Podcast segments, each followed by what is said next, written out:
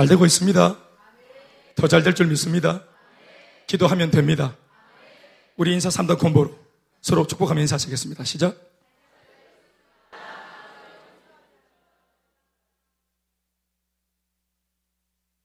우리가 안 되는 인생들이 어떻게 인사한답니까? 못 되고 있습니다. 더 못 될 줄 믿습니다. 기도해도 안 됩니다. 치우세요. 이렇게 인사한대. 우리는 이제 믿음의 사람들이니까 그렇게 하지 말고 상황은 좀 어려울지라도 우리의 입의 고백만큼은 아주 초긍정적이시기 바랍니다. 아멘, 아멘. 우리 한번 인사하시겠습니다. 우리 행복이라는 단어에 좌우로 이렇게 하이파이브 하는데 우리 인사를 하라 그러니까 한 사람씩 하는데 그래 하지 말고 좌우로 이렇게 한 동서남북으로 세 명이나 네 명 정도 잘 되고 있습니다. 행복합니다. 하고 인사하시겠습니다.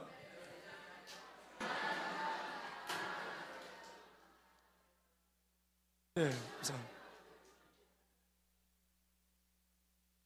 네, 할렐루야. 아, 감사합니다. 아, 오늘 요나의 말씀입니다.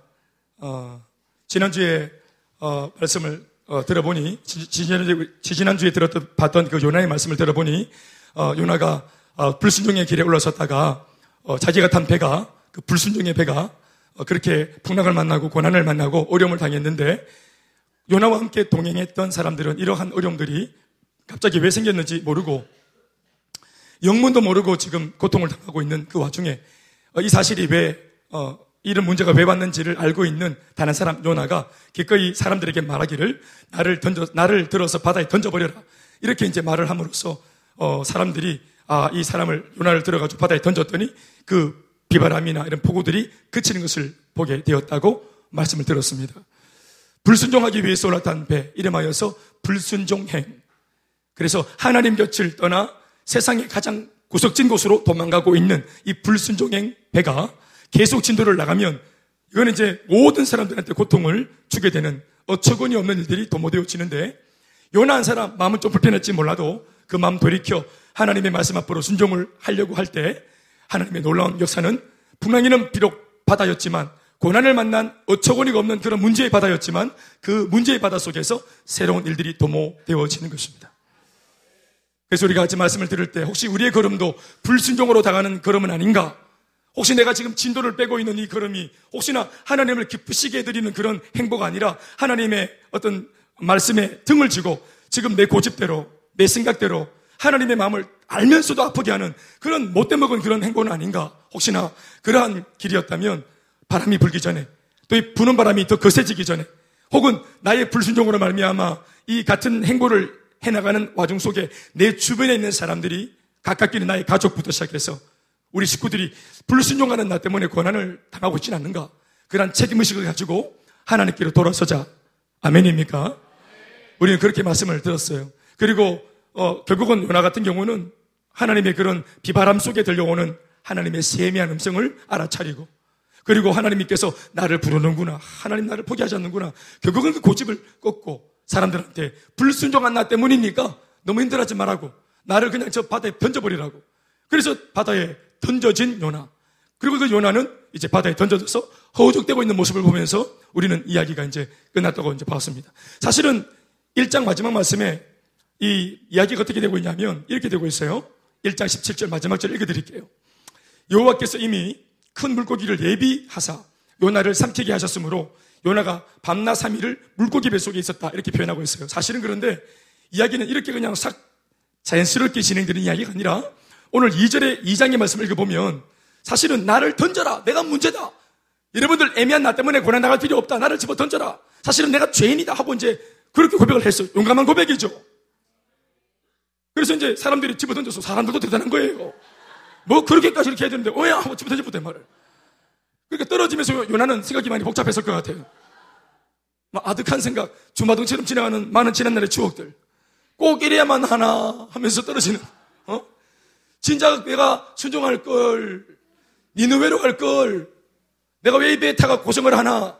그렇게 하나님 말씀 들어서 순종하고 정말 잘못되는 거 하나도 없다도만은 사실이네 하고 이제, 아, 하고 이제 아득한 그런 이제 생각을 하면서 떨어지고 있는 겁니다. 떨어질 때 물에 빠져서도 막상 물에 빠지니까 막상 물에 빠지고 막상 그 어, 저체온증에 걸리고 막상 물에 빠져서 콧구멍으로 짠물이 들어오고 막상 목구멍으로 짠물이 넘어가고 기침을 하고 콜록콜록거리고 막 물고기 밥 되겠다 이런 마음이 드니까 얼마나 공포스러웠겠어요.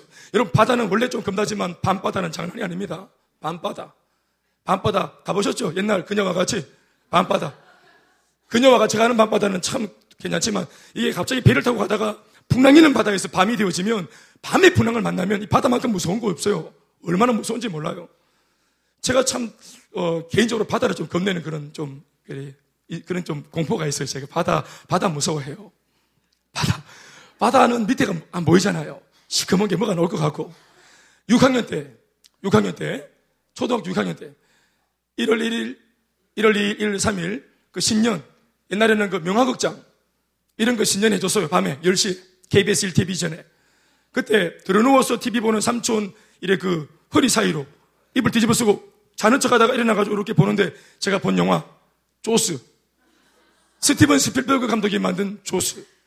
그 조스 그 조스 그 조스 보고 제가 정말 3, 3일 4일 제가 밤에 악몽 꾸고 그때부터 뭐 바다를 보든 뭐 하여튼 물만 보면은 상어 지느러미가 나오는 것 같은 그런 공포. 그 포스터 아시죠? 조스 포스터. 미녀가 미녀가 이렇게 금발 미녀가 헤엄치고 있고 그 밑에는 상어가 아가리를 쫙 벌리고 이렇게 그래가지고 막 던이 막 일어나가지고 막 쫙 올라오는 그런 그림. 아가씨는 몰라요 지금. 해변의 여인 몰라요. 이거 지금 즐기고 엔조이하고 있는데 밑에 사실은 시커먼 바다 속에 그 상어 상어 아가리 빠밤 빠 이거 말입니다. 제가 쪼스바 안 먹는 거 아십니까? 진짜입니다. 힘들어 합니다 쪼스바 진짜로. 그래서 제가 아, 바다에 한 번씩 가서 수영도 하고 하지만 사실은 솔직한 내 내면의 고민은 정말 걱정이 많습니다. 이 막 나올까봐 이런 것들이 나오가 막 깨물고 이렇게 할까봐 굉장히 힘들어 합니다. 저는 바다 가서 많이 우리 청년들하고 같이 가서 막 놀기도 하고 막 정말 막 재밌게 놀기도 하고 막, 막 정말 죽일 것처럼 바닷물에 애들 빠지고 그렇게도 했지만 사실은 정말 쫄고 무서워, 무서워합니다. 정말 사실 이제서야 고백이지만 그래서 제가 이 요나를 보면서 얼마나 밤바다에 빠져가지고 무서웠을까 이런 생각을 했어요. 사실은 뭐 이번에 1072일 만에 세월호가 이제 다시 3년 만에 이제 인양이 되어서 올라왔는데 3년 전에 들어갈 때의 모습과 나올 때 이 배의 모습 물론 그 스토리가 굉장히 사실은 우리 한국민 전체가 마음 아파하는 그런 이야기가 사실 담겨 있는 이 이야기 세월호 이야기인데 그냥 다른 것을 잠시 밀어놓고서라도 이 배의 몰골만 보더라도 지나간 세월들 그리고 이 배 자체가 그 밑바닥에서 얼마나 거친 환경 속에 있었는가 하는 것을 우리가 생각해 보는 거예요. 그런 바다, 모든 것을 삼키는 바다. 그 바다에 요나가 지금 자기가 자발적으로 나를 던져라 하는 바람에 던져져서 바다에 들어갔어요. 오늘 이제 읽은 본문의 이야기는 바다에 들어간 요나가 물고기 이제 한테 삼켜서 나오는 이야기인데 사실은 오늘 말씀을 잘 들어보면 요나가 밤바다에 빠져서 자기가 물에 빠져 죽을 것, 죽을 것 같은 그 고난 속에 공포 속에 뭔가 기도를 하고 하나님께 부르짖었다는 그런 기록들이 나옵니다. 오늘 말씀 5절 보면은 물이 나를 영혼까지 둘러싸오며 얼마나 물 때문에 고생했냐면 물 먹고 물 먹고 물 먹고 이 물이 겉에 있는 몸만 적신 게 아니라 내 이 몸 안으로 들어와서 내 막이 목구멍 또 식도 폐를 막 다 채우고 진짜 고통스러웠다는 거예요. 심지어 이 바닷물이 어디까지 들어왔는가 내 영혼까지 스며 들어왔다고 표현합니다. 기품이 이게 어둠이 어둠을 말하는데 이 기품이 나를 애워싸고 얼마나 두려웠는가. 심지어 파도 속에 잠수가 돼가지고 파도에 막 그 해류에 섞여가지고 몸이 막 뒤집어지면서 뭐라고 말합니까? 바다풀이 내 머리를 감쌌나이다. 미역을 말하는 겁니다. 바다풀 미역이에요. 막 다시마 이런 것들이 막 나를 막 감아가지고 그래서 막 머리카락 막 땡기고 막 이래가 막 고통을 당했다. 이런 막 이거 해조리 막 고통 당하고 불순종하니까 미역 같은 거 기대기 맞고 이렇게 하는 거예요. 불순종하면 미역한테 당합니다. 꼭 김 싸먹다가 김이 목에 붙어가 안 떨어지고 그런데 그래서 막 기도했던 모양이에요. 그런 고난 중에 막 대단한 사람이라 그런 중에 기도했다는 게. 기도했는데 그 기도의 응답으로 요나가 볼 때는 자신의 기도의 응답으로 물고기가 온 겁니다. 아시겠습니까? 저 멀리서 뭐가 하나 온 겁니다. 여기는 물고기에 되어 있지만 아마 큰 물고기로 봐서 상어나 이런 것 같아요. 그런데 상어가 이게 보통 씹어서 삼켜야 되는데 상어가 꿀떡 산채로 삼킨 모양이라. 그러니까 이거는 제가 볼 때는 고래상어 이런 것 같아요. 고래상어는 이가 없거든요. 큰 물고기 다 삼키는 고래상어. 제가 좀 과학적으로 접근해 볼 때는 고래상어가 아닌가. 이렇게 생각합니다. 이빨이 없어요, 일단은. 크고 이빨이 없어야 돼요. 안 그러면 뭐 흰수염 고래 이런 거. 하여튼 그런 것들 삼켜가지고 지금 정신 차려보니까 지금 하여튼 물고기 뱃속에 있는 겁니다. 물고기 뱃속에. 여러분, 사람이 물고기를 생선 이거, 예? 이거 꼬부가 먹고 이래, 조림해가 먹고 이래야지 물고기 뱃속에 들어가고 그러면 안 돼요. 사람이 왜 물고기 뱃속에 들어가? 개가 우리 뱃속에 들어가야지. 왜 우리가 물고기 뱃속에 들어가요? 그럼 우리가, 거기는 원래 우리가 있어야 될 곳이 아닙니다. 불순종하니까 별꼴을 다 당하는 거예요. 참치캔 뚜껑 열 때마다 항상 회개하세요. 하마터면 참치가 내가 담겨있는 뚜껑을 열 뻔했다 이 말을 기억하셔야 돼요. 우리가 장조림 된다는 거 생각해 보세요. 얼마나 끔찍하네. 불순종하면 그냥 막 참치 안에 들어가는데 캔에 들어가요 캔에. You can do it. 캔에 들어갈 수 있다 이 말 아닙니까?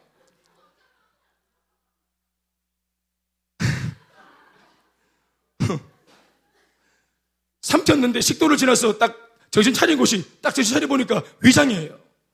하나님께서 예비한 장소 물고기 위장. 그러니까 덕분에 물고기는 3일 동안 이게 막 소화불량이 걸려가지고 시급을 했어요. 소화가 안 된 채로. 사실은 여기서 결판이 나야 돼요. 이제 더 이상 도망가고 도망가고 도망가다가 물고기 뱃속까지, 뱃속 중에서도 위장까지 들어갔어. 위 속에 들어가면 녹아지는 거예요. 소화되는 거예요. 그런데 소화가 안 되게 하나님께서 강력하게 위액이 안 나오도록 역사하셔서 소화가 안 된 채로 그 요나가 회개할 때까지 물고기가 얼마나 고난 가운데 있었는지 상상해 보십시오. 애매한 물고기 혼자.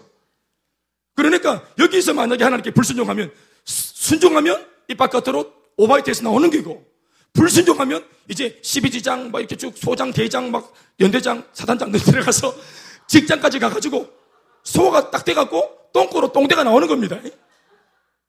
그러니까 또 이런 불순종하는 이런 사람들은 소가 다 되면 안 돼 또.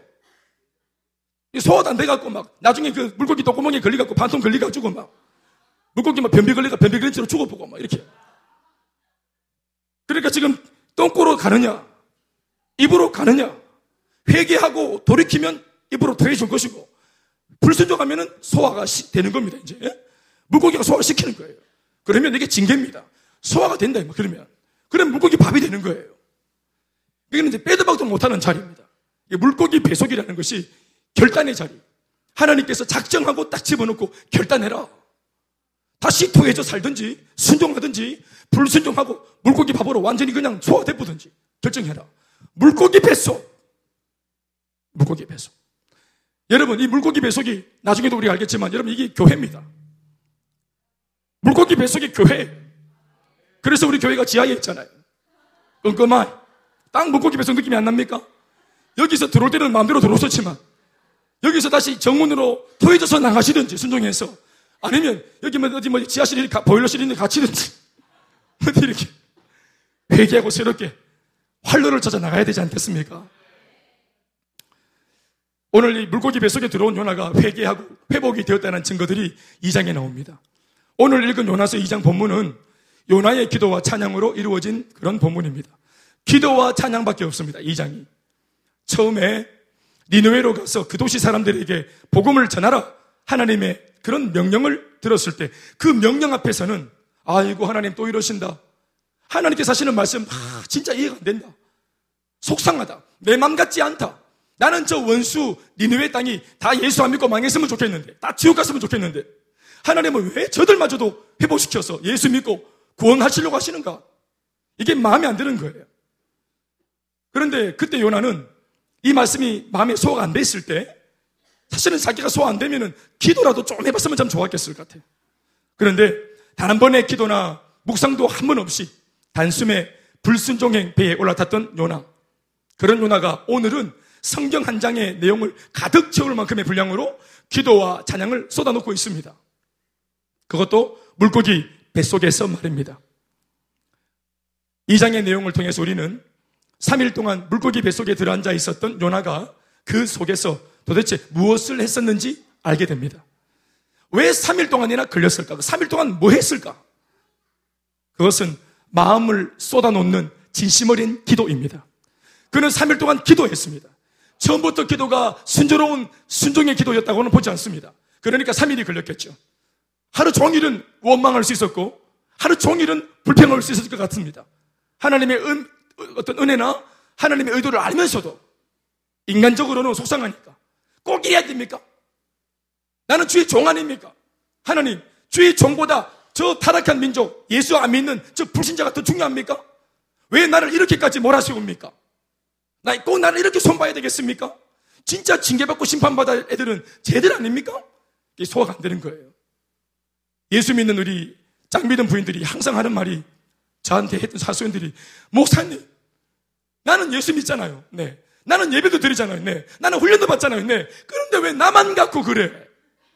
우리 집의 문제는 내 남편인데요. 우리 집의 문제의 화근은 예를 드는 겁니다. 남편분들 긴장, 긴장하지 마시고요. 예를 드는 겁니다. 내 남편이 예수 안 믿고 늘 술 좋아하고 늘 사고치고 그런다는 거예요. 나는 괜찮, 나는 예수 믿고 기도하고 이런데 왜 하나님은 끊임없이 말씀을 들어보면 나를 다루시는가 하는 겁니다. 요나의 마음하고 똑같습니다.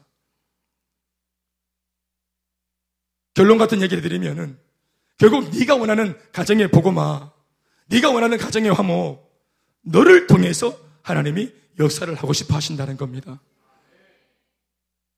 방법이 없는 것보다 야야 난 너희 가정 포기했다 이런 것보다 낫지 않습니까? 그리고 그 쓰임 받는 일에 내가 그렇게 쓰임 받을 수 있다면 얼마나 감사한 일입니까? 무엇보다 방법이 있다는 게 얼마나 감사한 겁니까? 요나는 첫날 그런 기도를 했을 것 같아요. 왜 납니까? 하나님께서 침묵하시자 둘째 날에도 기도가 쏟아지고 그러면서 기도하다 보니까 내 고집, 내 의지, 내 욕심, 내 쪼대로의 생각들이 계속 죽어지는 겁니다. 그러면서 밀물처럼 들어오는 하나님의 마음, 아, 하나님께서 이러한 마음을 갖고 계신다는 것을 계속 알게 되는데, 우리가 오늘 그, 어, 요나가 깨달았던 어떤 그런 진도에 따라서 우리도 같이 그가 어떻게 마음이 바뀌고 있는지를 살펴봅시다. 세상의 무수한 잡음과 노이즈. 이렇게 살아야 돼, 저렇게 살아야 돼. 이게 맞아, 저게 맞아. 이런 수많은 잡음과 또 요나 자신의 생각 속에 있던 모든 인간적인 생각들을 내려놓고 오직 나를 나되게 하신 하나님 한 분과만 깊은 독대를 할 수 있는 시간을 요나는 그 뱃속에서 가진 것입니다. 물고기 뱃속. 물고기 뱃속은 독대의 장소입니다. 다른 것으로부터 본의 아니게 차단이 되는 바람에 그래서 그 뱃속에서 오직 하나님 한 분만을 골똘히 생각하고 묵상할 수 있었던 좋은 환경이 되었던 것입니다. 세상에서 눈에 보이는 것이 많으면, 세상에서 귀에 들리는 것이 많으면, 손에 잡히는 것이 많으면 헷갈립니다. 우리는 감각적인 도, 존재이기 때문에 내 감각을 자극하는 무언가가 센서에 딱 감지가 되어지면 우리는 원래 가지고 있었던 생각에 물 타는 것처럼 헷갈립니다. 펜팔 할 때, 펜팔이라는 거 아세요? 요즘에는 뭐 스마트폰 카톡 카톡 이내 좋아 한 보여줘 이걸 띡 싫어 뭐 이렇게 되면 어 그게 뭐야 이렇게 하면서 뭐 옛날에는 펜팔을 했다고 펜팔을 편지로 서로 이렇게 얼굴도 모르는 남녀가 같이 펜팔로 어 뭐 잘 지내십니까 오gen기 됐을까 뭐 이러면서 서로 이렇게 했단 말입니다.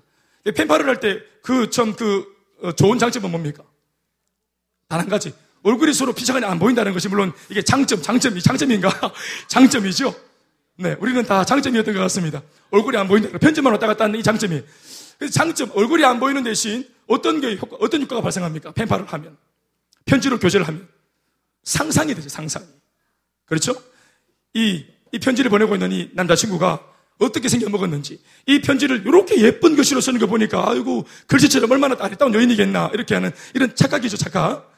이 상상이 가능한 것입니다. 그런데 이걸 궁금하니까 전화를 하는 바람에 목소리를 들어보고 그리고 집 근처에 가가지고 이렇게 하면서 뒷모습을 보게 되고 자꾸 이렇게 확인하면은 헷갈립니다. 그냥 떠올릴 때가 좋은 겁니다. 그리고 펜팔은 펜팔대로 하고 또 결혼은 또 나중에 또 이렇게 또 기도해서 응답받아 기도하고 이렇게 하는, 결혼하고 이렇게 하는 겁니다.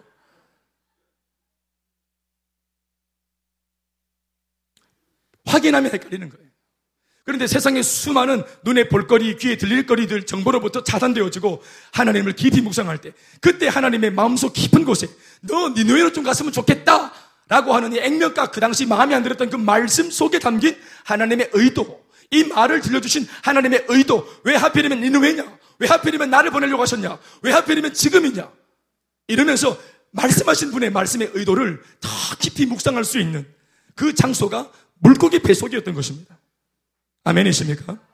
그래서 1장 17절 말씀이 아까도 읽어드렸지만 여호와께서 이미 큰 물고기를 예비하사 이렇게 요나는 기도해서 받은 응답이지만 물고기가 결국 하나님은 예, 물고기를 이미 예비하셨습니다. 작정하고 물고기 뱃속으로 불러들여서 이 요나를 기도시키기 위해서 불러들인 겁니다. 아멘, 아멘. 이전까지 타고 있던 배는 불순종행 배였습니다. 그 배에서 바다로 떨어졌는데 그것이 은혜입니다. 불순종의 배에서 뛰어내려야 합니다. 인간적으로 볼 때는 더 어려운 환경으로 뛰어든 것처럼 보이지만 그것이 진짜로 사는 길입니다. 결국은 생각하지 못했던 물고기가 받아주는 것입니다. 하나님의 응답이 예비되어 있습니다. 나를 보호할 장치가 예비되어 있습니다. 이거 아니면 죽을 것 같다 하고 하지만 막상 놓으면 하나님께서 다른 길을 열어주십니다. 응답의 사람을 보여주십니다. 환경을 열어주십니다. 뜻밖의 예상하지 못했던 길을 열어주십니다. 물고기가 요나를 잡아먹은 거 아닙니다. 성경을 깊이 안 읽어본 분들은 착각하는데 물고기는 징계의 의미가 아닙니다. 물고기는 요나를 보호하는 겁니다. 차라리 진짜 징계는 뭡니까? 내버려 두는 것이 그게 징계입니다. 바다에 그냥 떠 있는 게 징계입니다. 만약 하나님께서 예비하신 이 물고기 말고 다른 만 멸치들이 와서 깨물어 뜯어먹으면 어떻게 됐겠어요? 꽁치 이런 것들이 와서 뭐 먹어서 어떻게 됐겠어요? 하나님의 예비하신 물고기가 온 것이 이게 보호입니다. 징계가 아니라 이 말입니다.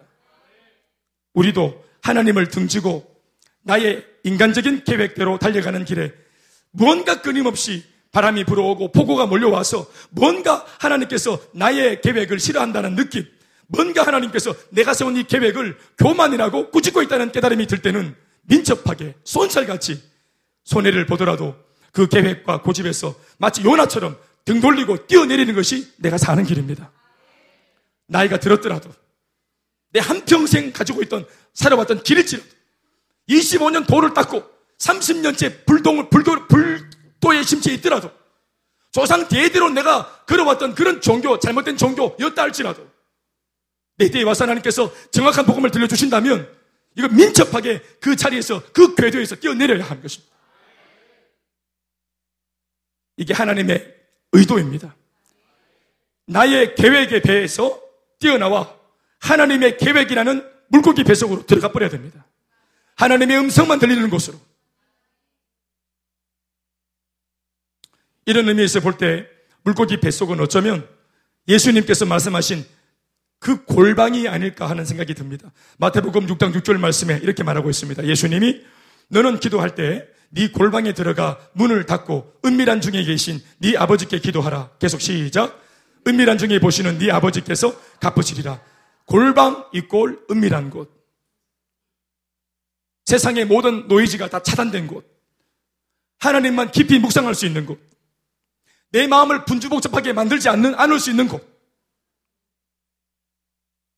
사실 예수님께서 언급하신 골방은 물리적 의미의 룸, 그런 방이 아니라 하나님을 온전히 만나기 위해서 세상과 단절한 우리의 마음의 진정성을 말하는 것인데 그런 맥락에서 보면 세상과 단절된 채 하나님 한 분만을 오롯이 주목하게 만들어 주었던 이 물고기 뱃속은 영적인 골방이라 말할 수 있는 것입니다.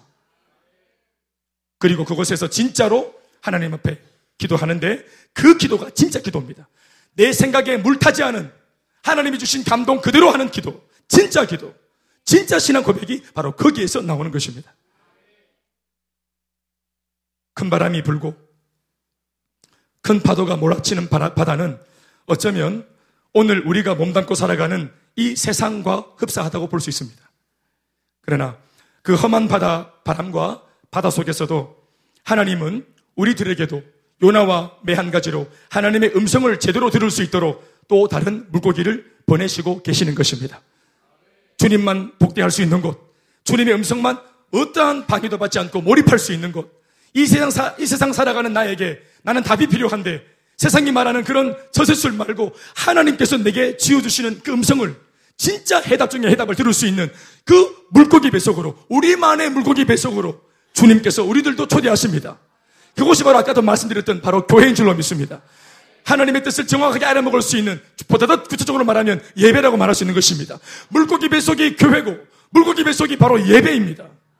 내가 하나님께 몰입될 수 있는 곳 말입니다. 세상과 나는 간 곳이 없고 구속한 주님만 보일 수 있는 곳.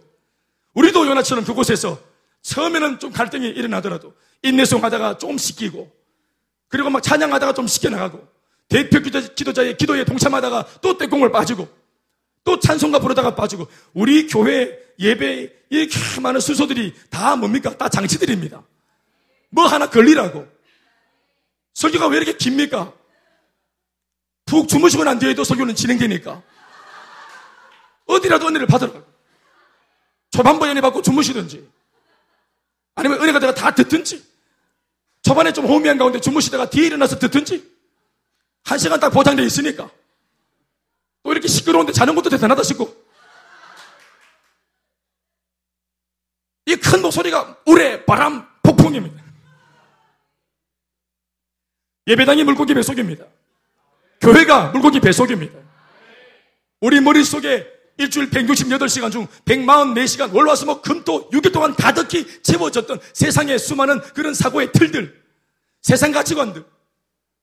물론 좋은 정보도 있지만 무언가 하나님의 말씀을 믿지 못하게 만드는 하나님의 말씀보다는 더 신뢰가 가게 만드는 정보라면 그것은 하나님을 대적하는 이론입니다. 그러니 이런 것들을 한 번쯤은 내려놓고 하나님, 나를 창조하신 하나님께서 아들인 나에게, 딸인 나한테 그 아버지가 구구절절히 얼마나 하고 싶은 말씀이 많겠습니까? 옆집 아저씨가 내한테 할 말이 있겠어요? 옆집 아저씨는 책임만 지니까 계속 볼때기 땡기면서 무조건 이쁘다 합니다. 정말로 이쁘다 하면서 끊임없이 아빠 몰래, 엄마 몰래 계속 조고파이 주고 계속 사탕 줍니다. 이빨 따서 엄마는 사탕 준 적이 없는데 애가 이빨에 썩는 거예요. 옆집 아저씨! 옆집 아저씨는 왜 그렇게 합니까? 왜 입에 단 얘기를 합니까? 왜 안 이쁜데도 이쁘다 합니까? 책임지지 않을, 않을 거니까. 세상은 여러분 우리를 책임지지 않습니다. 세상의 지식과 정보를 전달해 주는 미안한 말이지만 세상의 교사, 미안한 말이지만 우리가 성적이 안 나왔을 때 그들이 금식하며 죄를 뒤집어 쓰고 울며 기도하고 그렇게 합니까? 너희들이 얘들아 점수가 내려갔을 때 성적이 떨어졌을 때 등급이 떨어졌을 때 선생님이 오만 몸을 찢으면서 회개하고 금식하며 기도하더나? 정보를 주시는 분들이 물론 고마운 분이죠. 정보를 주시는 분들이에요. 어떻게 하면 좋은 대학 갈 수 있는지 방법 how know-how know-how 방법을 알려주시는 분. 그러나 하나님 말씀을 들으면 why 왜 공부해야 되는가? 왜 결혼해야 되는가? 이유를 알아야 열정이 생긴다 이 말입니다. 이유를 알고 목적을 알면 우리가 이제 넷째를 하면 이러면 목적이다 이제. 이유를 알고 목적을 알면 할렐루야. 그러면 열정이라는 게 생기는 거예요. 이유를 모르고 목적이 없고 공부만 해야 되니까 방법만 많이 알아서 공부는 기능적으로 정말 잘하는 거예요. 예? 1 더하기 1은 2. 뭐 이런 예밖에 못 들겠습니다. 복잡한 거 모르겠고. 자, 이렇게 할, 이건 기술적으로 너무너무 잘하는 거예요. 그러니까 이렇게 기술적으로 잘하는 것 때문에 점수가 잘 나와가지고 미안한 말이지만 제가 너무 이렇게 좀 비약적으로 말하는지 모르겠지만 이거 잘해가지고 예를 들어서 스카이 같다. 그래서 거기서 뭐 법대 나와가지고 또 정치학 공부해가지고 그렇게 국회의원이 되었다. 사랑하는 여러분, 자신이 국회의원 된 목적, 이 이유와 목적을 모르면 이 자리에 서서 그 타이틀을 땄을 때 이제는 여러분 본전 생각이 나니까 한번 챙기려고 하는 마음이 생기는 거예요. 이 직을 통해서 내가 잘 되고 내 잘 먹고 내 후손까지 잘 될 수 있도록 내 힘과 파워와 권력으로 그런 못된 짓을 하는 이유가 뭡니까? 뿌리가 들린 채로 기능만 쌓으니까 문제가 생기는 거예요. 동행하시면 아멘 하십시오. 그래서 유일하게 왜 공부해야 되나? 왜 태어났나? 주님께서 나를 창조하신 목적이 뭔가 들을 수 있는 곳은 교회밖에 없는 거예요. 물고기 뱃속!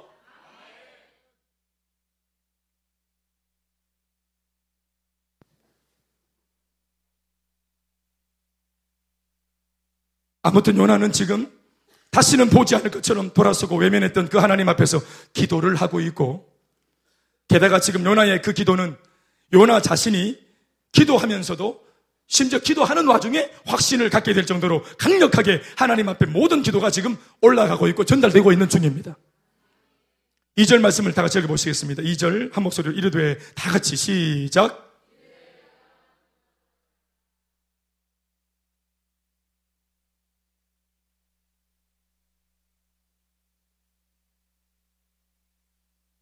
할렐루야.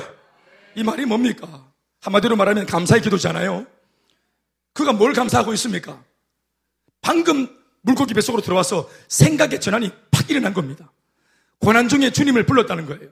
곧장 주님께서 내게 대답하셨다면서 물고기로 응답하셨다면서 이렇게 타락하고 이렇게 하나님 말씀을 저버리고 여러분 이 요나의 불신종이 왜 그렇게 죄가 되냐 하면 그냥 하나님 말씀 하나를 거역하고 어긴 거 아니에요. 여러분, 요나의 불순종의 의미가 뭔지 아세요? 요나는 지금 수많은 20만 명이나 살고 있는 당시 고대 도시치고는 대도시였던 니느웨에 살고 있는 사람들, 그 사람들이 예수 못 믿고 그냥 지옥 가도록 방치하려고 하는 죄를 지으려고 하고 있어요. 하나님의 말씀이 뭘 지금 끌안고 있습니까? 니누의 20만 명을 살리려고 하는 이 하나님 한 구절의 말씀은 이들을 살려고 싶은 마음이 들어있다 이 말입니다. 근데 그 요나는 지금 이 말씀을 거역하고 있는 거예요. 하나님의 단순한 말씀, 음성을 거절하는 것이 아니라 이 음성대로 순종하면은 살릴 수도 있는 20만 명을 지금 그가 외면하려고 하는 거라 이 말입니다. 미필적 방조죄, 미필적 고의 방조죄가 자기가 직접 죽인 것은 아니지만 살릴 수 있는데 하지 않겠다고 방조하는 더 그 아름다운 일에 가담하지 않으려고 드는 이 무책임한 죄. 그러니까 요나가 생각하는 거예요. 자기는 20만 명을 죽일 뻔했던 그런 살인범이에요. 한 도시를 멸망에 이르게 만들 수 있었던 그런 아주 나쁜 죄질이 나쁜 사람이에요. 그런 내가 바다에 빠져 죽어도 좋은 내가 잠시 기도했다고 하나님께서 나를 버리지 않고 즉각적으로 물고기를 보내서 나를 보호하셨다는 것에 대해서 요나는 큰 감사가 있는 거예요. 나, 내가 살았다는 것만 감사한 게 아니라 내가 삶으로써 아, 하나님이 나한테 한 번 더 기회를 주고 있다는 거. 주님께서 내게 주신 사명이 거두어지지 않았다는 거. 여전히 내가 가슴 뛰어했던 그 사명이, 그 비전이 여전히 내게 유효하다는 것. 하나님은 내가 살기를 바라셔서 내가 살아서 그 일을 계속 하기를 바라신다는 것.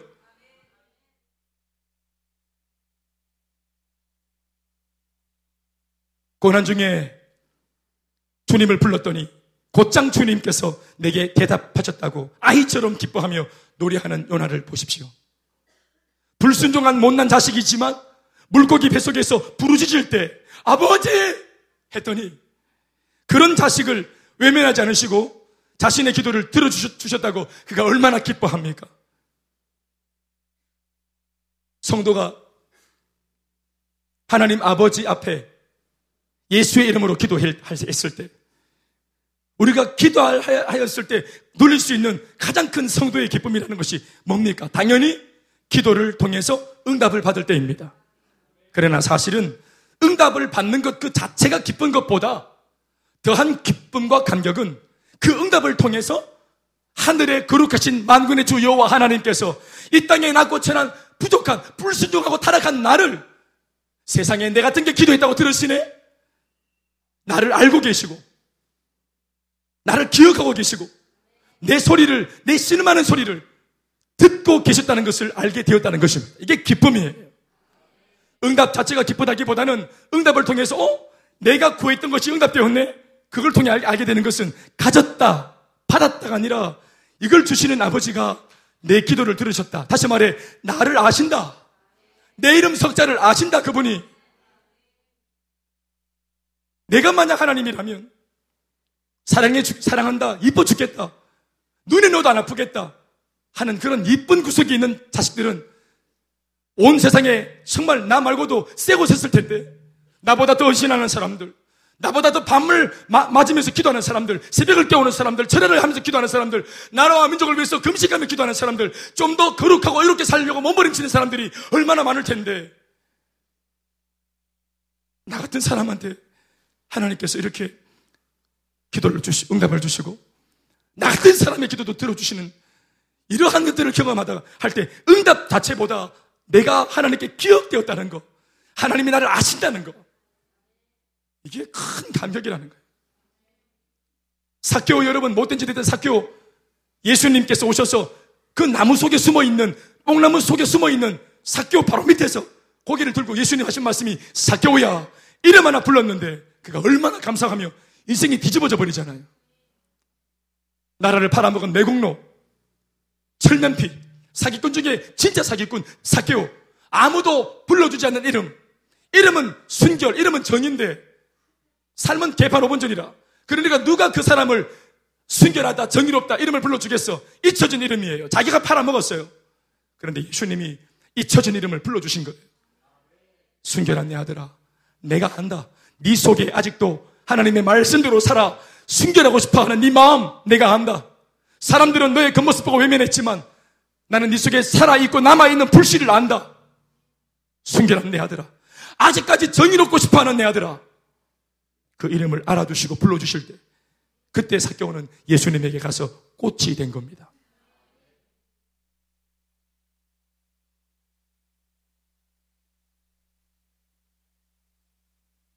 예수를 믿는 것만 해도 참 감사한데 하나님께 쓰임 받을 수 있는 영광스러운 평신도 사역자로 우리를 닦고 기름쳐서 이렇게 세우려고 하시는 아버지의 마음. 그럼에도 불구하고 그 영광스러운 자리에 이왕이면 그분이 힘이 안 드시도록 내가 조금 더 민첩한 마음으로 순종해 드려도 시원찮을 이러한 분위기에서 우리는 그분의 선한 뜻을 모르고 제법 고집도 부리고 뒤로 빼기도 하고 이렇게 이런 짓을 하는데도 그분의 의지와 고집이 꺾여지지 않는 것. 그래서 돌이킬 때마다 하나님께서 이 물고기, 저 물고기 보내주시면서 때마다 시마다 우리에게 감동을 주시고 깨닫게 하시고 돌이키시려고 하시는 아버지의 그 말 속에 담겨 있는 의도. 일 부려 먹으려고 하는 게 아니에요. 니네외로 가라. 요나가 안 가면 그러면 다른 사람 보내면 돼요, 주님이. 그런데 하나님께서 요나여야 한다는 거예요. 그게 요나를 향한 하나님의 사랑이에요. 왜 하필 나인가? 하나님께서 우리를 그렇게 이쁘게 보신 거예요. 영이신 하나님이 현실 세계에 살고 있는 나를 사랑하신다는 것을 기도 응답이라는 매개체를 통해 다시 한번 확인하게 될 때 그 사람은 더 이상 이 현실 세계의 고된 삶을 두려워하지 않게 되는 것입니다. 하나님이 나를 아신다. 주일날 하나님 나를 아신다. 예배 가운데 이게 확인되어지면 내일부터 출근해서 월화수목 금토 삶이 안 두렵다 이 말입니다. 그래서 예수 믿는 사람들이 주일마다 교회에 오는 거 아니겠어요? 예배 드리는 이유가 예수 안 믿을 때는 아이고 야야 월화수목 금토 그렇게 피곤한데 주일날은 그냥 암소 그냥 어, 백화점 소파에 들어누워가지고 그냥 막 편하게 막 뒹굴고 리모컨 들고 막 그냥 뒹굴고 또 잠수하고 어 1박 2일 3박 4일 보면서 뭐 그냥 그렇게 좀 어? 좀 이렇게 좀, 좀 해포를 풀고 이렇게 해야지 힘이지 몸은 괜찮을지 몰라도 여러분 삶의 고충은 결국은 몸이 아니고 마음의 불평 아닙니까? 마음의 불안 아닙니까? 마음의 어려움 아닙니까? 그런데 몸은 좀 불편할지라도 아침에 나와 11시 딱 드리면 말씀 듣고 예배 통해서 우리의 모든 염려, 걱정, 의심이 다 시켜지니까 이걸 통해서 우리 마음속에 평강이 임하는 거 아니겠습니까? 그게 쉼이에요. 그 힘으로 우리가 다시 한 번더 월화수목 금토를 뛰어가는 거예요. 물고기 배속.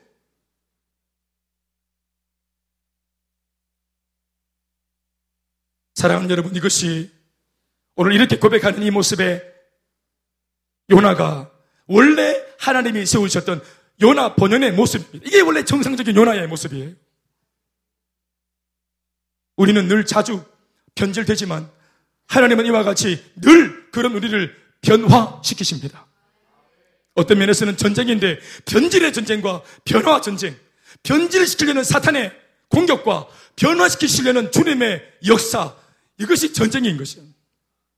그 가운데 서 있는 우리는 어디에도 힘을 실어드리는 것이 주님을 기쁘시게 해드리는 것인지 우리가 이미 알고 있지 않습니까?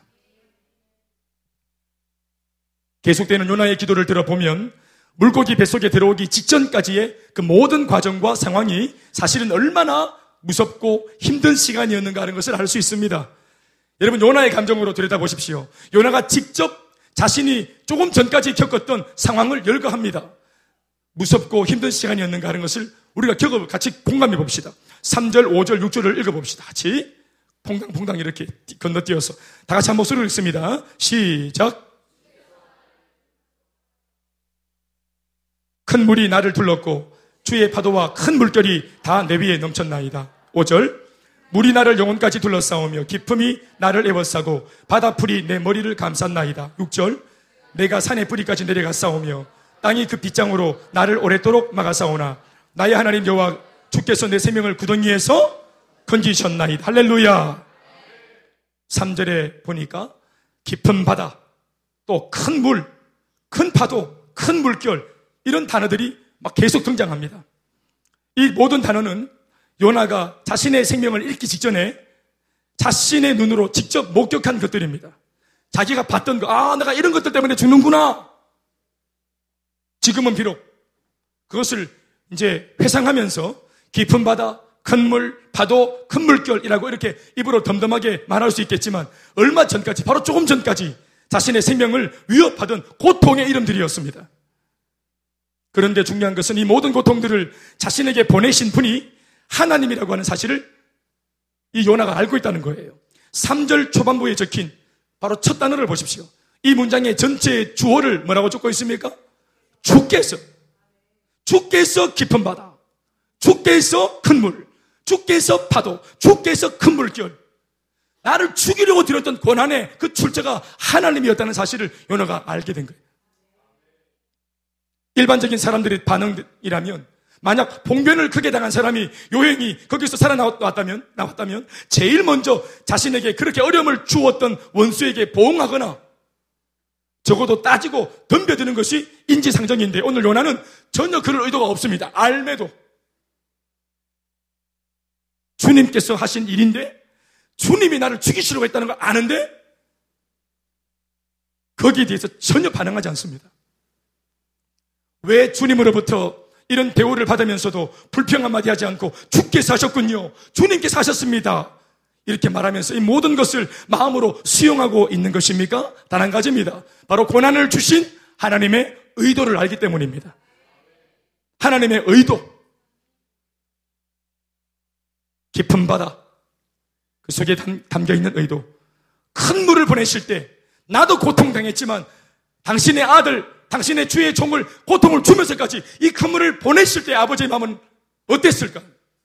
매를 드는 매를 들어 맞는 나도 고통스럽지만 이 매를 휘두르는 부모의 마음은 어떤가를 요나가 헤아리고 있는 거예요.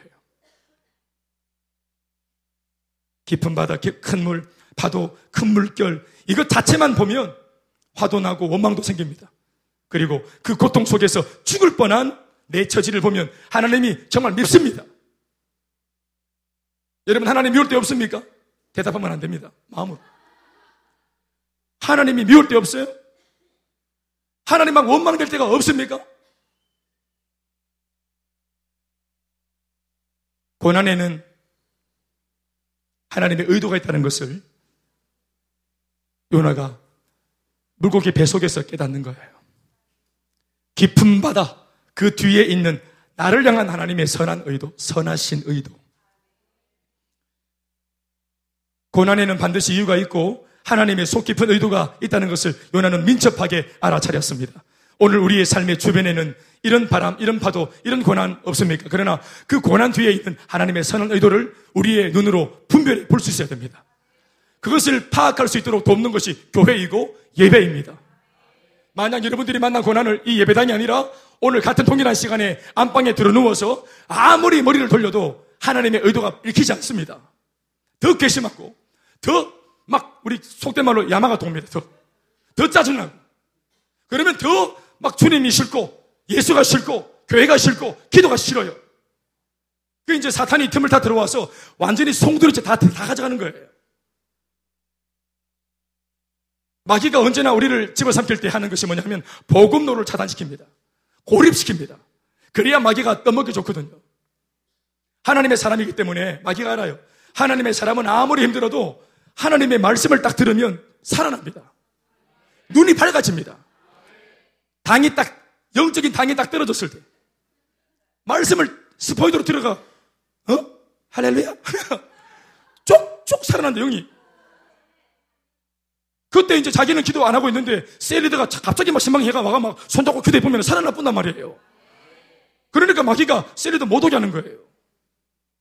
셀리드 보고 싶지 않아요. 그 이제 잠수 타고 이제 막 쭉 타서 이제 이렇게. 그러니까 누가 찾아오는 거, 거면 받는 거, 이걸 차단시키는데 본인이 차단하는 게 아니에요. 사단이 차단시키는 거예요. 복음로. 권면 받으면 살아나 버린단 말이에요. 기도 받으면 살아나 본단 말이에요. 그러니까 마귀가 알기 때문에 복음들을 먼저 딱 여러분 우리가 아무리 시험 들고 막 싫고 막 어? 막 정말 교회 안 가고 싶을 만큼 짜증이 나도 밥은 먹잖아요. 밥 끊어버립니까? 밥 냄새도 안 맡아야 되겠다 하면서 막 밥을 멀리 하면서 이게 막 열받는데 배고파요. 여름 받았는데 배가 고프다는 거. 이게. 진짜 짜증나고 막 죽어버릴까 하는데 막 잠은 온다는 거. 피곤하면. 그 살라고 막 자잖아요. 안 죽으려고 밥을 막 드시기도 하잖아요. 그런데 우리가 정말 열받고 화가 날 때 제일 먼저 단호하게 탁 끊어버리는 것이 하나님과의 관계입니다. 신기하죠? 우리가 정말 열받아도 그 다음날 직장은 가잖아요. 부부싸움 대판해도 직장은 간다고요. 학교 가나 안 가나? 누가 했노, 기도? 학교 가요, 안 가요? 학교 가지. 근데 하나님과의 관계는 정말 가장 먼저 끊습니다. 가장 먼저 정리합니다. 여러분, 우리가 가장 먼저 홧김에 정리하는 그 하나님과의 관계가 정작 나를 살리는 통로입니다. 그게 산소통이에요. 이 장난을 누가 하는 줄 아세요? 이게 사람이 하는 게 아니에요. 마귀가 이 짓을 성경을 다 열어봐요. 구약에도 그랬어요. 아담과 하와 보세요. 죄 짓고 난 뒤에 그들이 제일 먼저 한 게 뭐예요? 죄 짓고 난 뒤에 제일 먼저 한 게 뭐예요? 숨습니다. 그 숨는 게 숨는다고 숨으십니까? 또 하나님은 또, 또 거기에 또 맞장구 쳐가지고 또, 아담아, 어디 있노? 니 숨었는가 봐. 예? 그 두 번째 언덕, 세 번째 나무 뒤에 숨었는 거 다 알아요. 좌표 딱 띄어가지고 막 딱 정조준에서 딱 쏘면 되는데, 하나님 모른 척 하시고, 어디 있노? 아담아, 어디 있노? 이게 몰라 묻는 게 아니라, 좋은 말 할 때 나온나? 이런 뜻입니다. 다 한다, 다 한다. 내다 한다, 니 다 알고 있다. 어디 있노? 모르는 게 아니고, 나온나? 이런 뜻입니다. 다 한다. 네 스스로가 자발적으로 회개해서 왔으면 좋겠다. 하나님께서 발견하면 징계가 들어가고요. 우리가 회개해서 돌아오면 용서가 기다리고 있는 거예요. 이거 정말 마음 깊이 아멘이 되시길 바랍니다. 저도 제가 목사라서 묵상해서 하는 게 아니고요. 삶으로 하는 거예요, 제가. 저도 제가 불순종 해봤다 아닙니까? 하나님 정말 무서운 분이에요. 사실 이거는 그냥 다른 얘기 같지만, 뭐 다른 얘기도 아니다. 예수 믿는 하나님의 사람을 하나님께서 예를 들어서 진짜 인간 만들려고 하다가 도저히 안 되겠는 거예요. 자, 그래서 하나님께서 자, 이 사람의 생명을 거두었다. 예를 들어서 자, 그렇다고 해서 하나님이 손해 보는 거 있습니까? 지옥 가는 게 아니잖아요. 예수 믿는, 예수를 믿는데 계속 불순종하니까 하나님께서 거두어 가셨다. 자, 그때 이 하나님께서 천국에 데려가신 거예요. 이 하나님은 손해 보는 거 있어요, 없어요? 그, 그 사람도 있어요, 없어요? 없어요. 하나님 이런 일을 하십니다. 성경을 보세요. 하나님 정말, 정말 터프가이. 아담한테는 여러분, 70, 아브라함은 75세에 아, 날 끼다. 응답 받았는데, 그 응답이 언제 이루어져요? 100세. 우리는 75세도 바빠요. 우리는 앞으로 어떻게 될지 몰라, 75세 되면은. 76세가 될 수 있을까? 80년, 80살 될수 있을까? 75세 되면 사람의 인생이 바빠요. 안 돼봐서 모르시죠? 바쁩니다. 기력도 세하고, 아이고, 뭐 앞으로 전망이 좀 어둡고. 근데 하나님은 배짱이 있으셔요, 배짱이. 그걸 놔둡니다, 그냥. 이 아브라함이 인간 될 때까지 놔둬봅니다. 90세, 95세, 99세, 가만 놔둬봅니다. 응답 되기 전에 돌아가시겠어, 지금. 그런데도 하나님은 그런 무리수 같은 일을 하십니다. 그래서 100세, 100세까지 기다리는 게 아니, 하나님께서 100세를 전준 게 아니고, 겨냥하신 게 아니고, 응답을 받을 만큼 철들기까지 아브라함이 걸린 세월이 25년이 걸린 겁니다. 만약 아브라함이 신속하게 순종이 자랐으면 그 시간 필요 없습니다. 75세에 바로 오늘 약속 주시고 내일 바로 아 낳는 겁니다. 그런데 아브라함이 하나님의 약속을 받을 만큼 성장하지 않는 겁니다. 불순종이 가득합니다. 그래서 하나님께서 응답 주는 것은 하나님께는 일도 아니에요. 아멘입니까? 그러나 응답 받는 이 사람이 마치 이렇게 하면 하나님을 도깨비 방망이로 오해한다고요. 그래서 하나님은 인격적으로 응답 주는 것은 문제가 아니지만 응답 받을 만큼 너가 나와 같이 대등하게 영적으로 대화가 될 만큼 자라야 한다는 거예요. 그 세월 결국은 아브라함의 불순종이 그 세월을 만든 겁니다. 홍해를 건너서 가나안까지 15일이에요. 배짱 부리고 가면 15일, 빠르게 가면 5, 7일이에요. 7일. 얼마 안 걸리는 세월을 40년 뺑뺑이 돌았어요. 누가 그렇게 세월을 오래 걸리게 만들었어요? 이스라엘 백성들의 불순종입니다. 하나님께 기도했습니다. 성경을 쭉 보고 또 저보다 더 세게 불순종하는 제 친구들이나 옆에 보니까 와 하나님 정말 구, 제가 9일학번인데 91년도 2월달, 3월달 대학 들어오면서 방황하고 타락했던 친구 지금도 안, 돌아, 안 돌아오고 있습니다. 지금도 그 세상에서 빠져가지고 못 돌아오고 있어요. 모태신앙인데. 그 세월이 지금 어떤 세월? 지금 27년째 이렇게 지나가는데도 아직까지 그 친구들 만나 대해보면은 아직까지도 91년도에 살고 있어요. 하나님 원망하고, 하나님 막 욕하고, 아예 대놓고 막 하나님 술 마시고 하나님 저주하고, 완전 진도는 더 나갔어. 돌아올 기미가 없는 거예요. 제가 참 그걸 볼 때, 와, 뭐 너무 무섭다, 하나님. 야, 진짜, 인생을 정말 축복되게 사는 것은 순종하는 거구나. 홍해를 만난 사람들이 홍해까지 건넜으면 뭐가 있어요? 예? 400년 노예살이 하다가 홍해가 열려져 가지고 해방과 자유를 맡겠겠어요. 이제 뭐만 바라보고 가야 돼요? 없어요. 그냥 하나님 말씀 듣고 쭉 가면 돼요. 그런데 계속 고집을 부리니까 40년 뺑뺑이 돌았다 이 말입니다.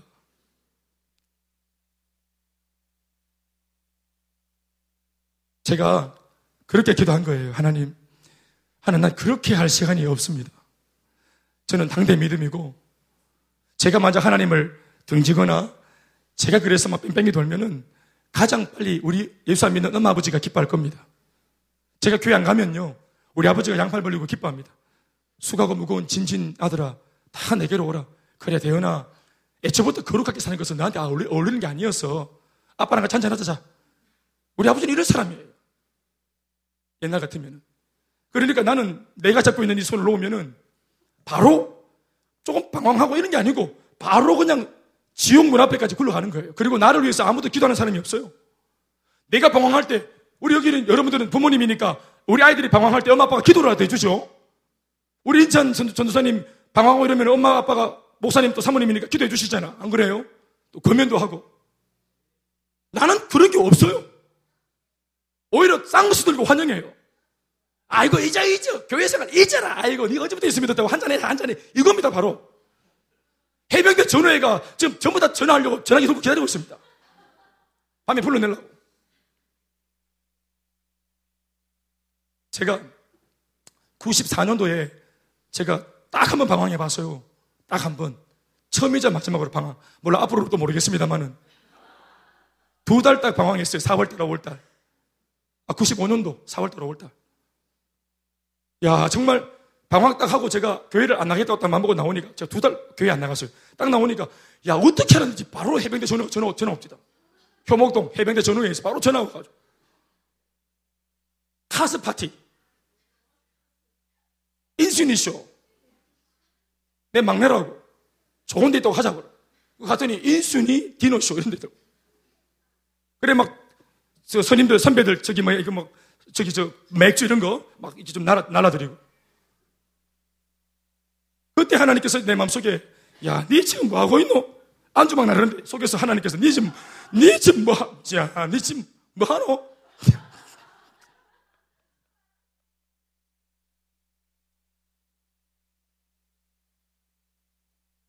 그래서 술 때린 분 한 분이 갑자기 울기 시작하는 거예요. 데리고 나서 막 등을 두들기고 오바이트 시켰더니 갑자기 막 울면서 내가 집에 모시고 갔더만, 갔더만 집 앞에서 집에 안 들어가고 계속 내 붙잡고 하는 말이 자기가 교회 집사라는 거예요. 내가 물어보도 안 했는데. 신앙이 하시면 찔려가 죽겠다고. 울고 울고 하는데 내가 할 소리 자기가 하는 거예요. 그 많은 사람 중에 그런 사람을 붙이고 울고 이게 우연한 만남이냐. 계속 하나님께서 말씀해 주시는, 경고를 주시는 거예요. 그 두 달 방황. 친구가 주일날 휴가 나왔다고. 대현아 니 어딨노? 내 집에 있다. 왜 집에 있노? 다 알면서. 내 휴가 났는데 안 봐야 안 되겠나? 그래 안 봐야지. 어디서 만났고? 요 교회 앞에 꼭 거기서 만나야 되나? 그래 내 여기 있다. 아 근데 그거 안 간지 오래됐는데. 여기서 보자. 예배 때문에 가나? 그거 안 가도 된다. 밖에서 만나자. 그러면 그렇게 하는 기다. 갔지만은 손 딱 잡히면 잠깐 올라가자. 내 만날 사람이 있다. 니 혼자 갔다 온나? 내 휴가 나왔다 내가 아주 지금 아주 내 힘들고 힘든 사람이다 내가 그러나 끌려가가지고 5층 대학교 5층까지 올라가가지고 온 김에 앉아라 해 앉았다.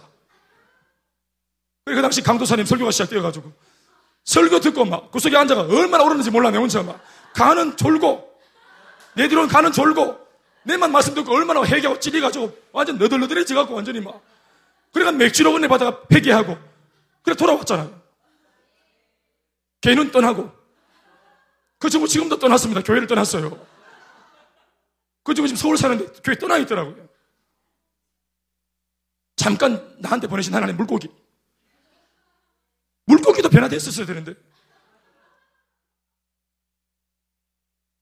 하나님이 밉지요. 원망스럽고. 그럴 때 막 그냥 삐지고 싶어. 나 오늘 막 진짜 막 오늘 진짜 아, 난 삐질 테야. 나 망가지고 싶어. 이럴 때가 다 있지 않겠습니까? 다 있습니다. 그러나 고난에는 반드시 하나님의 의도가 있습니다. 10편 119편 67절 말씀에 이렇게 말하고 있습니다. 한번 읽어보시겠습니까? 시작. 고난 당하기 전에는 내가 그렇 행하였더니 이제는 주의 말씀을 지키나요. 한 번 더 시작.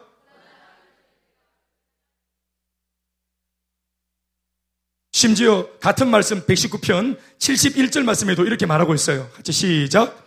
고난 당한 것이 내게 유익이라. 어이고. 고난 당한 것이 내게 유익이라고 말하는 거예요. 이 사람이. 고난이 유익일 것까지야. 그런데 유익이라고 말하네요. 뭐라고? 이로 말미암아 내가 주의 윤례를 배우게 되었나이다. 윤례라는 것은 말씀을 말하는 거예요. 내가 이를 통해서 하나님의 말씀, 하나님께서 말씀하시는 말씀의 의도를 알게 되었나이다. 고난당하고 영적으로 철들고 오늘 본문 5절과 6절 말씀을 다시 보면 바닷속에 던져진 요나가 실제로 어떤 공포 속에 있었는가 상세하게 나타나고 있죠. 달겨봤지 않습니까? 그런데 진짜 은혜 중의 은혜는 하나님의 징계의 의도를 바로 깨닫고 그 고난 속에서 요나가 하나님 앞에 회개하기 시작했다는 것입니다. 아멘입니까? 징계를 주시는 분의 입장에서는 사실 모험을 하는 것입니다. 징계를 하는 것 자체가 이게 모험이에요. 그 징계를 받는 사람이 징계 속에서 징계 주시는 분의 의도를 알고 돌이키면 징계는 그에게 약으로 작용하지만 만일 그렇지 않을 경우에는 독이 되어서 그 사람을 잃을 수도 있어요. 사울왕을 보십시오. 사울왕이 하나님께 불순종해가지고 죽임당한 게 아니에요. 사울왕이 겁없이 지 마음대로 막 예배를 우습게 깔보고 목사님 오기 전에 지가 막 예배를 막 대충 들여가 치아 해치아보고 이런 짓을 했을 때 예배에 대한 예배에 대한 겸손한 마음을 하나님은 나에 대한 도전으로 받아들이시고 너 그 왕직에서 내가 너를 내가 파멸시키겠다. 대통령 파면하듯이 내가 너를 파면시키겠다 하고 하나님이 파면시켰는데 이 파면이 그냥 직위에서 파면이지 사울을 죽이겠다는 게 아니에요. 그럼 사울은 자기 잘못을 깨닫고 징계 주시는 분의 의도를 알아서 내가 오바했구나, 내가 교만했구나, 아, 하나님 이런 분이구나를 알고 징계를 발, 달, 달게 받고 왕의 옷을 벗고 그럼 백의종군하고 깨달은 그 자리에서 비록 백의종군할지라도 하나님의 말씀대로 살면 되는 거예요. 새롭게 세워진 왕 다윗을 밀어주고 격려하면 되는 거예요. 나 같은 어 죄를 너 다시 그런 전체를 밟지 말라고 그렇게 조언을 하면 되는 거예요. 그런데 사울은 징계를 받았을 때 독한 맘 먹고 사람이 아주 악해집니다. 그래서 사람을 모함하고 하나님을 오해하고 평생 다윗을 시기하면서 나중에는 자살해서 죽어버리잖아요. 비극적으로 끝나버리잖아요. 가인을 보십시오. 아담의 아들 가인과 아벨. 두 형제가 다 같이 하나님께 예배를 드렸을 때 하나님께서 누구의 예배를 받으셨고 누구는 거절했습니까? 아벨의 제사를 받으셨고 가인의 제사는 받지 않으셨습니다. 여러분 그게 미워하는 겁니까? 여러분 그거 미워하는 거 아닙니다. 그냥 아벨의 마음을 받아주시고 그 예배를 받은 거예요. 그러면 거절했기 때문에 뭔가 문제가 있겠지. 그러면 하나님 앞에 예배를 받게 되어진 아벨한테 겸손하게 가서 동생아 내 예배는 거절당했는데 네 예배는 받으셨네. 네의 삶 속의 비결은 뭐니? 어떻게 하면 하나님께 가까이 갈 수 있니? 겸손하게 물어보면 돼요. 부모님들 여러분, 자녀가 정말 신앙이 나보다 좋, 좋으면 내 자녀들에게 물어보면 돼요. 비록 자녀일지라도 하나님 앞에 달려가는 그 아이들의 순전한 모습을 배우면 돼요. 아내분들, 남편분들이 말씀으로 달려가면 그걸 꼴 보기 싫다. 경쟁으로 여기지 말고, 어? 그, 그러지 마이소. 그거를 배우세요. 그 남편의 열정을 배우시고 그 남편의 겸손을 배우세요. 남편 여러분, 아내분들이 기도를 많이 하고 하나님께 쓰임 받고 있습니까? 여러분 물어보세요. 옆에서 지켜보세요. 하나님께서 왜 은혜를 주시는지 보십시오. 그리고 같아지십시오. 하나님께서 주시는 징계와 침묵에는 의도가 있습니다. 그게 사랑의 침묵입니다. 그러니 이런 여러 가지 의미에서 볼 때 고난과 징계를 주시는 하나님 입장에서는 정말 모험하는 거예요. 고난과 징계 속에서도 요나가 하나님을 향하여 어떤 마음을 품어냈는지를 좀 더 구체적으로 알아보며 마치겠습니다. 4절과 7절에 있는 말씀, 4절을 읽어보시겠습니다. 함께. 같이. 내가 함께 읽어주세요. 4절. 4절 말씀 시작.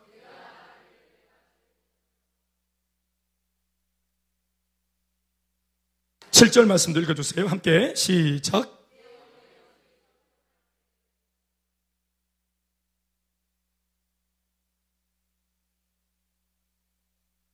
마지막으로 이 말씀을 기억하시면서 오늘 여러분들과 함께 요나의 기도를 묵상하는 이 시간에 조금 더 열정적인 자세로 이 마지막 이제 설계의 이 마지막 부분을 좀더 어, 주목해서 보기 원 하는 대목이 있습니다. 그것은 다른 것이 아니라 방금 읽은 7절, 7절 말씀 안에 있는 이 대목, 내가 여호와를 생각하였더니 하는 것입니다. 따라합시다. 내가 여호와를 생각하였더니 다시 한 번 더 시작. 요나는 깊은 바다에 빠져들어가면서 이젠 끝이라고 체념을 하려던 찰나. 뭐, 내 인생이 그렇지. 기적같이 물고기의 뱃속에 안착했습니다. 안착. 그리고 그 물고기 뱃속에서 무려 3, 3일 밤낮 거기에 머물면서 기도하면서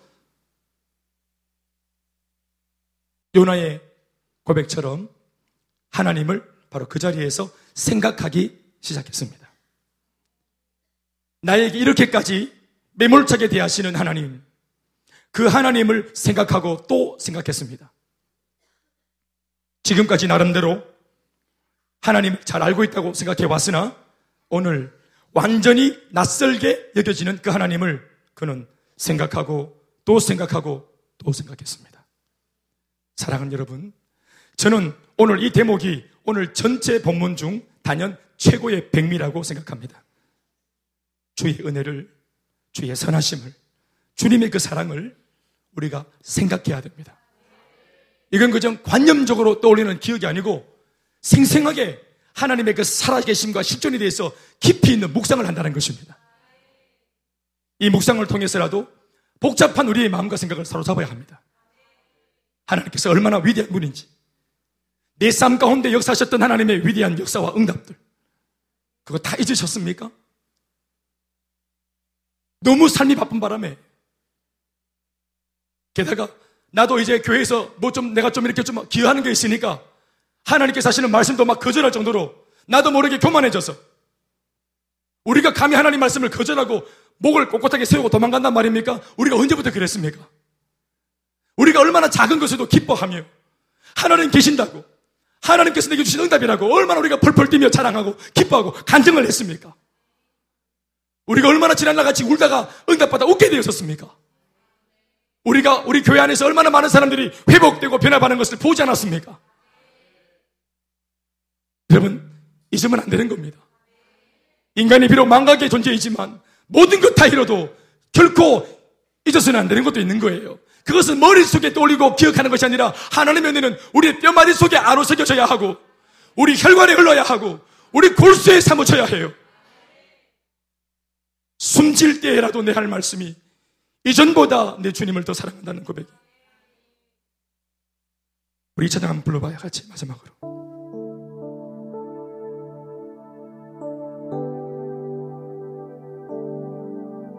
주의 사랑을 주의 선하심을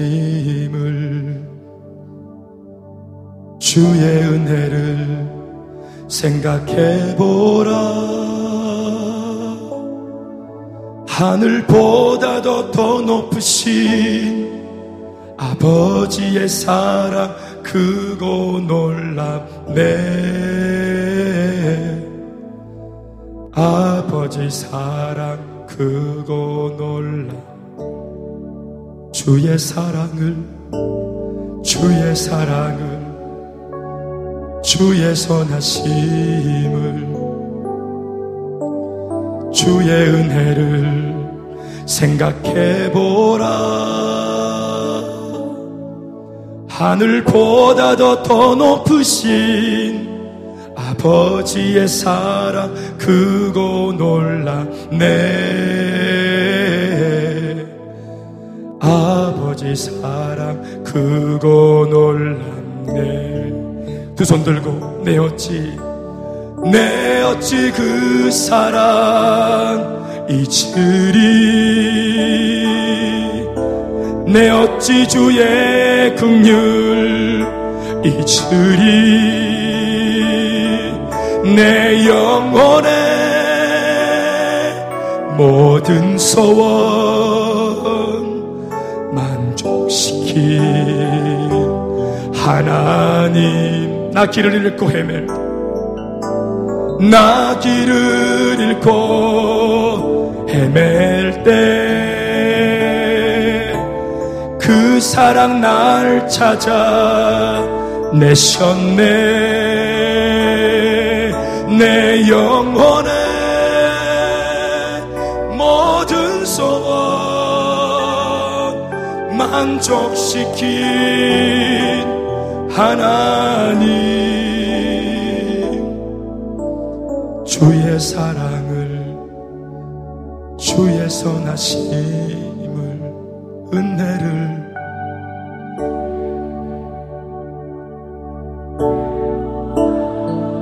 하늘 같은 하늘보다도 더 높으신 아버지의 사랑 크고 놀랍네. 아버지 사랑 아버지 사랑 크고 놀랍네 할렐루야 요나는 생각했습니다. 내가 바다에 빠져 죽어갈 때 그 꼴이 마치 니네웨와 니네웨 사람들이 만난 꼴과 다를 게 뭐가 있겠어요? 니네웨처럼 아 니네웨 사람들도 다 이렇게 죄악의 홍수에 빠져서 죽어가는 거 지금 내가 물에 빠져 죽어가는 이 꼴과 다를 게 뭐가 있는가 그런 생각했을 것입니다. 그러나 이 죄 많은 인생이 하나님께 간구했습니다. 살려달라 했더니 하나님은 물고기를 보내셨는데 좀 더 깊이 묵상해 보면 비록 미물일지라도 이 물고기는 미물이기 때문에 순종할 수 있었던 것 같습니다. 요나 싫어요 하지 않고 자기 생각이 없는 미물이니까 하나님께서 너 요나 구해라 하니까 물고기는 순종해서 요나에게 왔는데 오늘 요나는 물고기보다 나은 존재이면서도 그 똑똑한 머리와 똑똑한 지능으로 하나님의 선한 뜻을 거절하고 물고기보다 못한 존재로 물고기는 나를 구원하기 위해 순종했는데 나는 왜 하나님의 주시는 마음을 가지고 저 니느웨를 구할 수 있는 그들에게 물고기가 되어주지 못하는가? 물고기는 내게 올 수 있는데 왜 나는 다른 사람에게 가려고 하지 않는가? 생각이 많기 때문인 겁니다. 물고기처럼 때로는 주님 앞에서 그 주님의 뜻을 거절할 정도의 똑똑함이라는 것은 그건 교만입니다. 그 지능과 그 학식을 어디에 쓰겠습니까? 하나님을 대적하는 이론이라면 그 이론과 이데올로기는 어디에 쓰는 것입니까? 내 경험이 아무리 풍성하고 많을지라도 내게 돈이 많을지라도 이것이 하나님께 순종하지 못하게 만드는 것이라면 이것은 전부 다 지향입니다. 오늘 요나가 이것을 깨달았던 것 같습니다. 물고기만도 못한 내 인생. 나를 건드신 하나님. 축복받을 때는 좋으나 이 축복을 나누어 줄 때에 그들이 기뻐할 때의 모습을 보면 더 기쁠 텐데.